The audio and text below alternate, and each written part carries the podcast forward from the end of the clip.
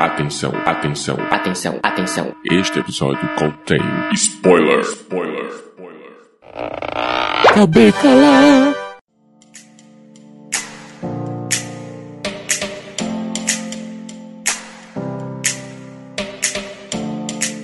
Olá, queridos ouvintes, tudo bem com vocês? Eu sou a Stephanie Vasconcelos e hoje eu serei a host nesse cubículo, que é aquele episódio curtinho para você ouvir em qualquer momentinho de pausa do seu dia. E aí, ó, vem com a gente conversar sobre Cidade Invisível, que é aquela série do Netflix que foi criada pelo Carlos Saldanha e dirigida pela Júlia Jordão e traz um pouco da mitologia brasileira para as telas, o que é muito interessante, né, galera? E como não ia fazer isso aqui sozinha, né? Hoje eu estou muito bem acompanhada do Diego, que vocês já conhecem, Olá, como vão, gente? Estamos aí para mais um cubículo. e também da Yasmin, a nossa convidada especial. Oi, gente, muito obrigada por me receber aqui hoje. Imagina, a gente que agradece a sua participação, Yasmin. E aí, pessoal, então, o que é que vocês acharam de Cidade Invisível, assim, num, num panorama mais geral? Nossa, é, foi uma série que me surpreendeu bastante. É, eu assisti um pouco depois que lançou, né? Então eu já tava com bastante expectativa por conta do que eu vi falando nas redes sociais e tal. Só que conseguiu me surpreender ainda mais. Tem um roteiro que é super bem construído, é, as nuances, né, de pico de roteiro e de surpreender o espectador são muito bem colocadas. Então fiquei bem feliz. Estou bem ansiosa para uma segunda temporada. E você, Diego?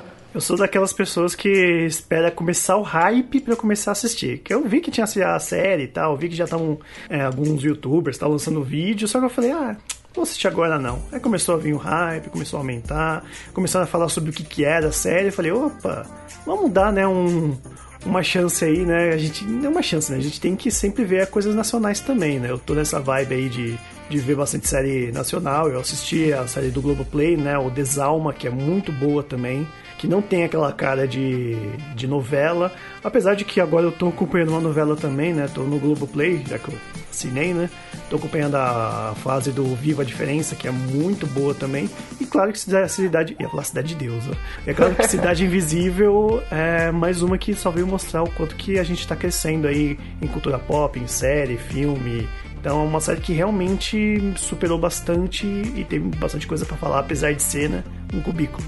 É, cara, eu sempre gostei muito de produções nacionais, né? Sempre fui fã do cinema nacional. E eu também fiquei muito feliz de ver o resultado de Cidade Invisível. É, tinha assistido anteriormente, né? A última série brasileira que eu tinha assistido foi Bom Dia Verônica. Também, assim, achei muito bem feita, né? Muito boa. Mas foi bem sofrido para mim. Ah, altos gatilhos. Mas essa eu achei, assim, muito gostosa de assistir, né? A história, ela é bem conduzida, como Yasmin falou. E muito bom ver a nossa mitologia sendo retratada, mas não de uma maneira infantil, né? De uma forma assim mais, apesar de ter o lúdico, mas de uma forma mais realista, digamos. Sim, nossa, eu fiquei bem feliz com a representação, porque foi uma coisa tão bem construída que a gente acompanhava nas redes, que não tava só é, nos mais vistos do Brasil, né? A série fez um sucesso internacional, foi pro top 10 de vários países, assim, e eu acho que foi justamente por conta deles terem conseguido pegar essas histórias que geralmente a gente só estuda quando a gente é criança e dado um tom bem mais sério para elas, né? Teve um tom bem mais sombrio em alguns momentos. E uma coisa que me chamou bastante atenção é que é, a Cuca, né, ela canta aquela música que a gente escuta quando a gente é pequeno, que é aquele Nana Neném que a Cuca vem pegar. E a primeira vez que você escuta na série, você fala, não, tá de brincadeira comigo, né? Porque a gente tem um, um conceito de que é uma coisa muito infantil. Só que quando você compra a ideia, é tipo assim, nossa, super dá um tom místico assim pro negócio. Então eu achei que eles trabalharam muito bem essa questão de evitar que caísse numa coisa bem infantilizada. É, exatamente. A, aquela coisa da, da Cuca, a gente é criança, a gente vê essas histórias bonitinhas, Maurício de Souza, assiste do Pica-Pau Amarelo, mas também vale lembrar que essas, essas histórias sempre foram feitas, né, pra, pra dizer pras crianças, ó, não vai até ali a mata, que ó, o Curupira não vai ficar bravo com você, né? Aquela coisa de contos de fada mesmo, né? Foram feitos pra pra dar lição de, lição de moral ou dar medo na, nas crianças, né? É, eles, eles, eles também não quiseram poupar a gente da verdade dessas histórias. Eu acho que a Stephanie ia falar uma coisa bem parecida. É, a história que chega pra gente quando a gente é criança é uma história super bonitinha, super leve. E ali no Cidade Invisível, não. É a história, tipo, real mesmo. A, a Cuca virou a Cuca porque ela engravidou de um cara que não era é, casado com ela e a família dela, tipo, abandonou ela, mandou ela vazar. O Saci virou o Saci porque ele era um escravo, sabe? Ele foi super maltratado, ele teve que cortar a própria perna para conseguir fugir, sabe? Então, é, eu, eu gostei disso que eles trouxeram realmente é, essa, essa origem da história que a gente não tem acesso quando a gente é criança e que não chega com tanta facilidade no público comum. Uhum. E que eles aproveitaram também para trazer problemas reais né, da, da nossa sociedade. É, Yara morta por um feminicídio, a, a história da Cuca ser uma mãe solo, abandonada pela própria família, renegada, né? A história do, da escravidão, que a gente sabe que foi cruel e muito real. Então, assim, eles, eles trouxeram problemas também que são muito, é, como é que eu posso dizer, muito, muito reais pra gente. Né? Pertinentes? Né? Também, pertinentes também. É, e não foi só isso, né? Se a gente para pra analisar a série, ela tem várias camadas. Então, na primeira camada, que é a que todo mundo percebe com mais, com mais facilidade, tem tudo isso que a Stephanie falou. Se a gente começa a prestar atenção nos diálogos, a gente vê que tem muito mais além. Então tem ali é, uma fisgadinha do depressão pós-parto que não é levada a sério. É, e a gente vai descendo, a gente acha muito mais problemas que são, tipo, sugeridos ali e que um observador, tipo assim, sei lá, uma pessoa que não é do Brasil, por exemplo, que não convive com isso, que não vê isso nas notícias e tal, ela pode não perceber com tanta facilidade, mas tem muita coisa que se. Cidade Invisível é o tipo de série que você precisa assistir mais de uma vez e prestar bastante atenção para pegar cada detalhe uma, uma provocação. Pois é. É, eu vi algumas pessoas comentando, fazendo antes de eu assistir isso, né? Eu ouvi algumas pessoas comentando que Cidade Invisível seria a versão, entre aspas, a versão brasileira de deuses americanos. O que é que vocês oh, acham dessa afirmação? Isso, Mas você já tinha isso... visto? Eu não, eu, eu não tinha visto, eu mesmo falei isso pra mim, né? Eu não pesquisei, nem, nem fui ver se, se isso era alguma coisa realmente que os fãs estavam vendo. É que eu achei algumas similaridades, não na história, né? Com, porque a história é totalmente oposta, né? Deus americanos aborda outras coisas, apesar também, né, de ter essa coisa do, do racismo, essa coisa do, do dos escravos também. Tem numa parte da, da série do Deus Americanos, né? de, no caso, bem mais abordado do que foi até né, no Cidade Invisível. Mas eu falo mais por questão de primeiro serem lendas, né, lendas, deuses, está ali meio que próximo, ao mesmo tempo que também a fotografia da série eu, eu achei um pouco parecida, mais por conta do, do Bar da Cuca, né? Eu achei o Bar da Cuca assim, bem parecido com a fotografia até do bar, tem um bar também, né, no Deuses Americanos. Eu não cheguei a assistir Deus Americanos, eu, eu li um pouco do livro, ainda não terminei também, porque. Muito bom. Eu achei, um, eu achei, eu achei que é um livro que você precisa de muito fôlego pra, pra ler, assim, porque ele tem umas coisas que, que às vezes são. pegam um pouco mais pesado. Então eu, eu ainda não terminei de ler, dei uma parada, assim. Só que eu acho que a, a semelhança tá justamente nessa ideia de pegar uma coisa que as pessoas tem meio distante e tem meio infantilizado e jogá-las no mundo real. Então, tipo assim, como que seriam os deuses, né, tipo nórdicos e tal que eles trazem no mundo de hoje? Sabe? Sim. Como eles seriam na nossa realidade? E o Cidade Invisível faz a mesma coisa, sabe? Tipo, nosso folclore ele é muito rico em figuras que protegem a natureza, sabe? O Curupira protege a natureza, a, a Yara, o Boto, sabe? São coisas muito ligadas Boitatá. à natureza. Exato, o Boitatá. E, e daí, como que eles ficam hoje, sabe? A Amazônia está sendo cada vez mais é, desflorestada, né? Que está diminuindo cada vez mais.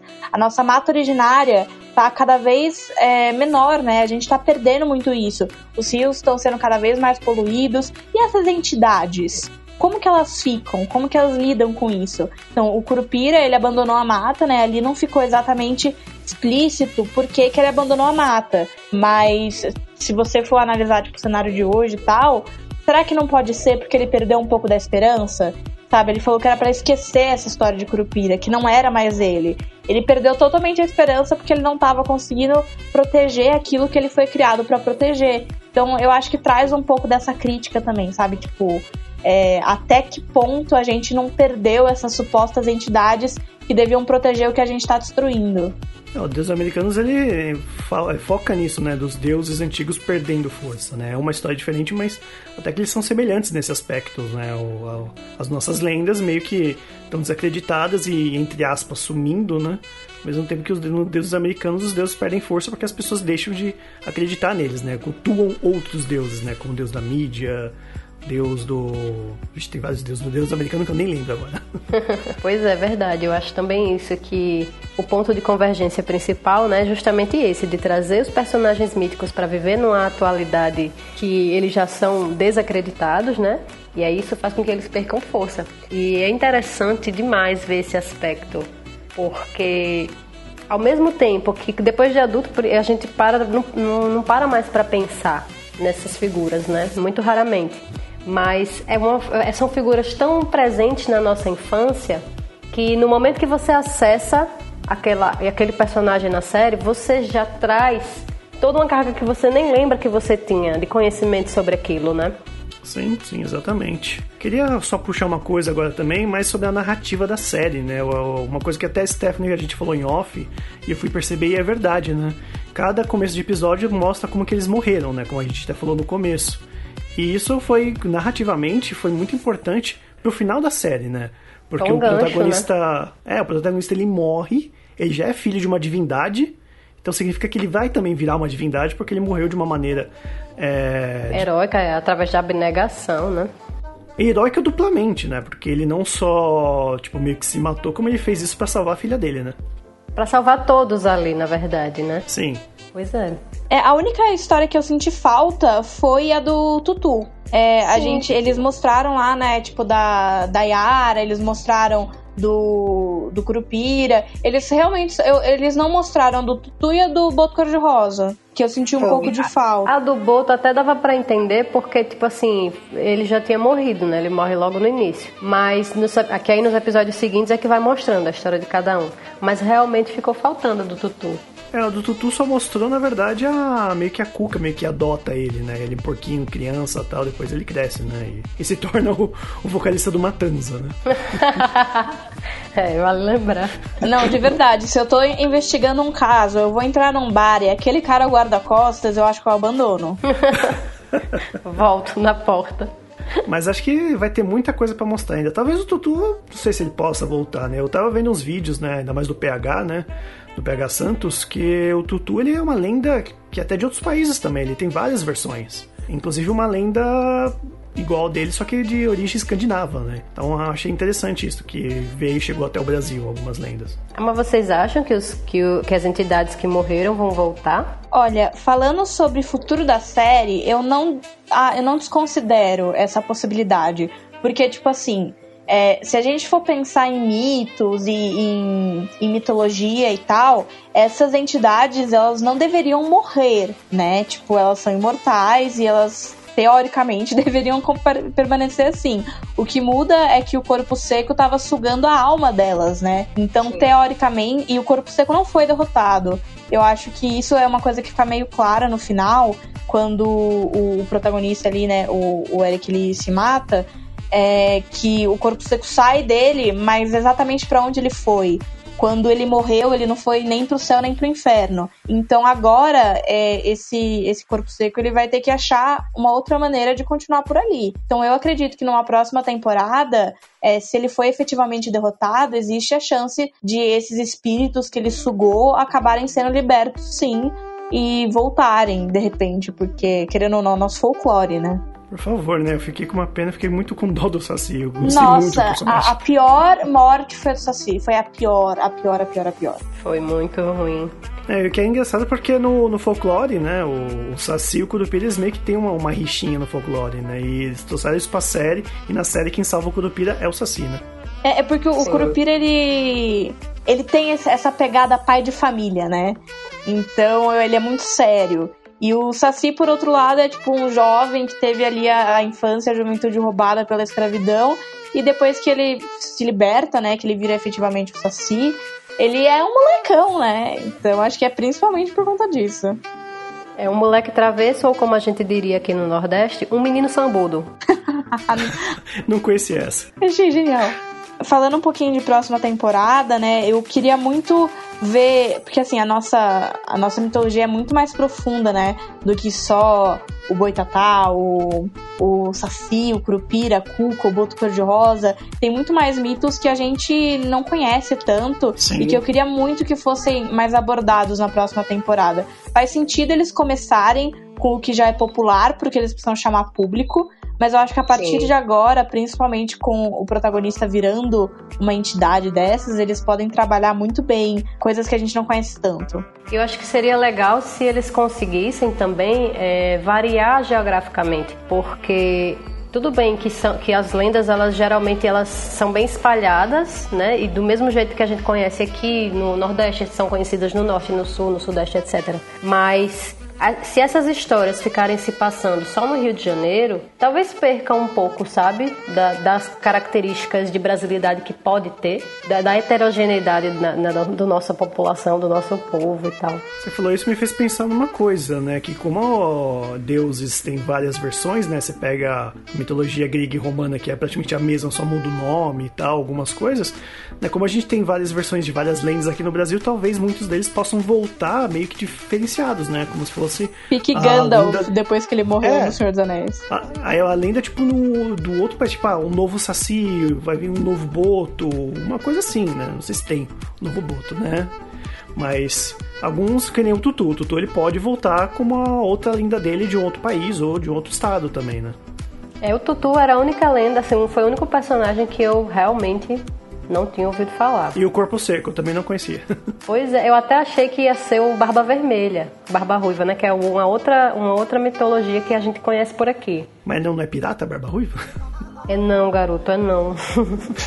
É, eu acho que um dos assuntos que eles colocaram na série que talvez possa servir como gancho para eles viajarem para outros lugares do Brasil é a questão da grilagem, né? Então, o, o que aconteceu ali, o problema com a empresa foi uma- um, um caso de grilagem. Eles não deixam isso, esse, isso exatamente claro, mas dá para entender. E é uma coisa muito comum no Amazonas, né? E eu acho que o que a maior parte do público queria ver mesmo é essas lendas lá, que é meio onde elas na- supostamente nasceram, né? A gente não tem exatamente a documentação da origem dessas lendas, mas o consenso da maioria é que elas são algo mais ligado à floresta em si, né? Assim, é, o folclore é, é muita história de povo, né? Não tem um registro, né? A história que vai sendo contada de um pro outro, né? Talvez ainda não tenha sido feito né, nessas regiões é, por questões de orçamento. Eu Né, também acho. mais Foi uma, um teste e antes deles realmente tirarem uma grana, levarem todo mundo pro Amazonas, ficar lá, É gravar lá, eles precisavam ver se a ideia deles ia ser comprada. E eu acho que foi bem comprada. Também acho, Sim, viu? sim. Tanto que já foi, né? Logo, logo já foi é, confirmada a segunda temporada e já estamos ansiosos esperando.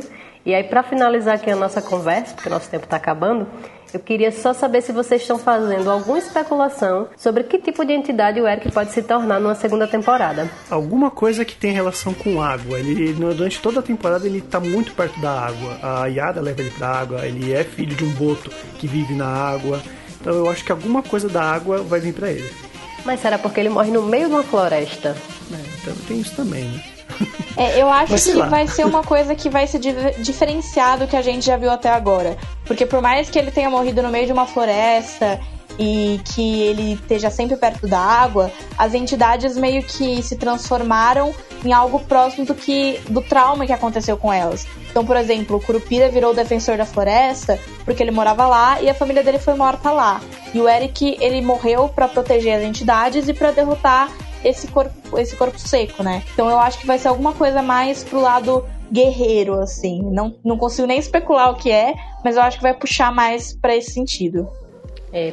Agora a gente só tem que aguardar mesmo pra ver, né? Pra descobrir na próxima temporada. Então é isso, pessoal. Vamos ficando por aqui, né? Nosso episódio tá acabando. E aí não esqueçam de seguir a gente nas redes sociais. E onde mais a gente pode ser encontrado, Diego?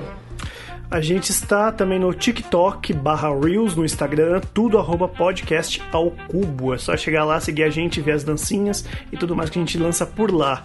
E você, Yasmin, fala um pouco de onde a gente encontra você, do seu trabalho no Bolsa Nerd, onde também se você tem algum projeto pessoal, solta aí e faz o seu jabá.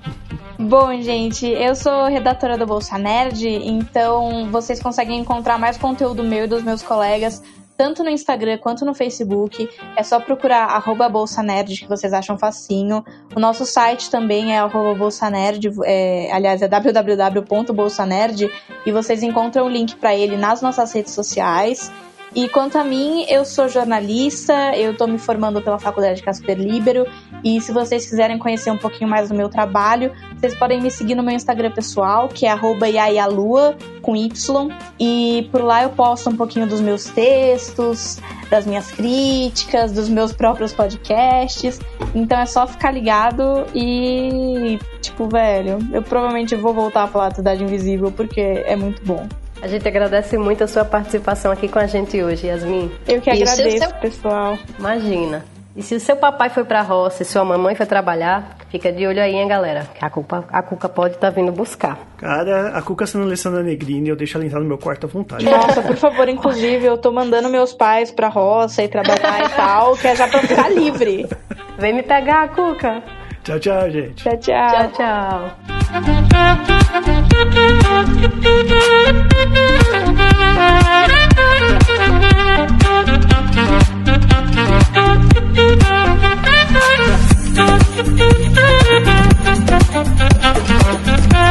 Thank you.